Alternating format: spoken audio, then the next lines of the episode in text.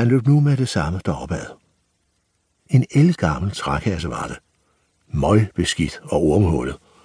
Og der var vel flere af størkende blod, der her og der skallede af siderne.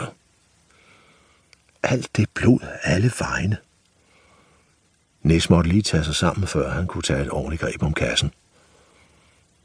Så var den endda svær at få løftet. Først op over den ene arm, så helt op over dem begge to og ind under hagen. Og hvor den stank. Og hvor var den tog, Fyldt med jernkroge og skraber og en hel del knive selvfølgelig. Den ene skarpere og spidsere end den anden. En økse og en væssesten tyngede også godt mod bunden. Stik mig så skyderen.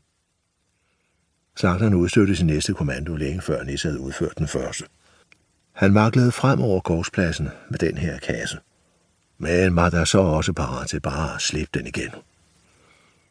Sneen tog nogenlunde blødt imod den, da den landede et par millimeter foran hans støvlesnore. Og hvis grisene havde forsøgt noget, mens han oksede afsted med slagterens kasse, så stod den nu lige så mat og slap som ham selv. Skyderen, knægt, skreg slagteren. Kom nu! Skyderen, spurgte Nis. Men i det samme kunne han så få øje på den, imellem alt det andet skrammel. En underlig klumpet revolver. Han måtte bruge begge hænder for at få den op og holde den ret frem for sig.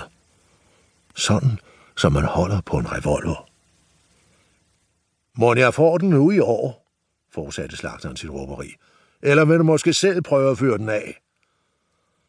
Slagteren kunne ikke alene råbe højt, men også grinede, så det rungede og gærlede mellem murene. Og det gjorde han nu. Og grisen satte samtidig i med en vinen og en hylen. Som en sidste protest mod revolveren og det alt sammen. Nis skyndte sig at komme af med det klodsede våben. Men slagteren skovrede videre, og grisen fortsatte også med at give voldsom lyd. Efterhånden, som om alting i den ikke var andet end et enormt skrig. Fortumlet og gal af skræk var den, men forsøgte vist alligevel stadig at vriste sig fri, og skreg så og skreg i vildens sky.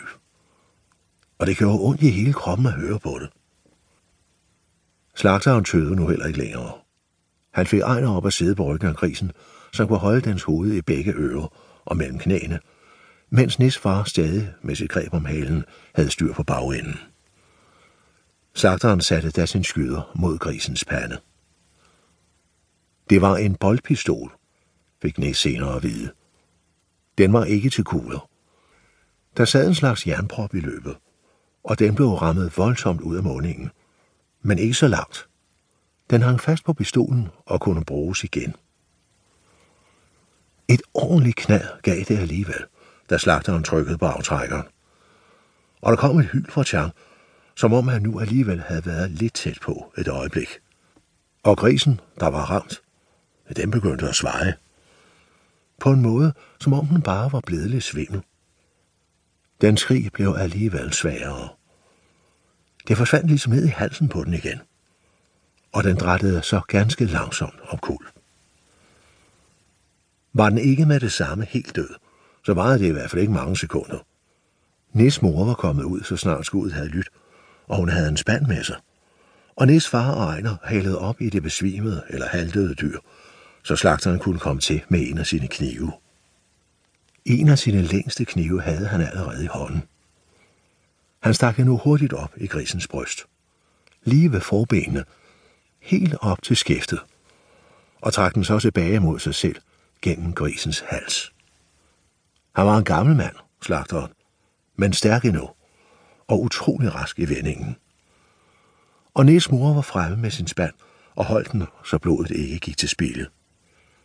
Det strømmede og pumpede ud af flængen i grisens hals. På et øjeblik var spanden fuld. Nis stod helt tæt ved. Han kiggede på det åbne hul i kødet og på det dampende blod. Han fulgte grisens spjæt ret længe efter, han egentlig havde troet, at der var færdig. Jo, den var død. Men flere gange endnu gik der alligevel af de igennem den slappe krop og de fire ben flindrede løs i luften. Og det blev ved næsten helt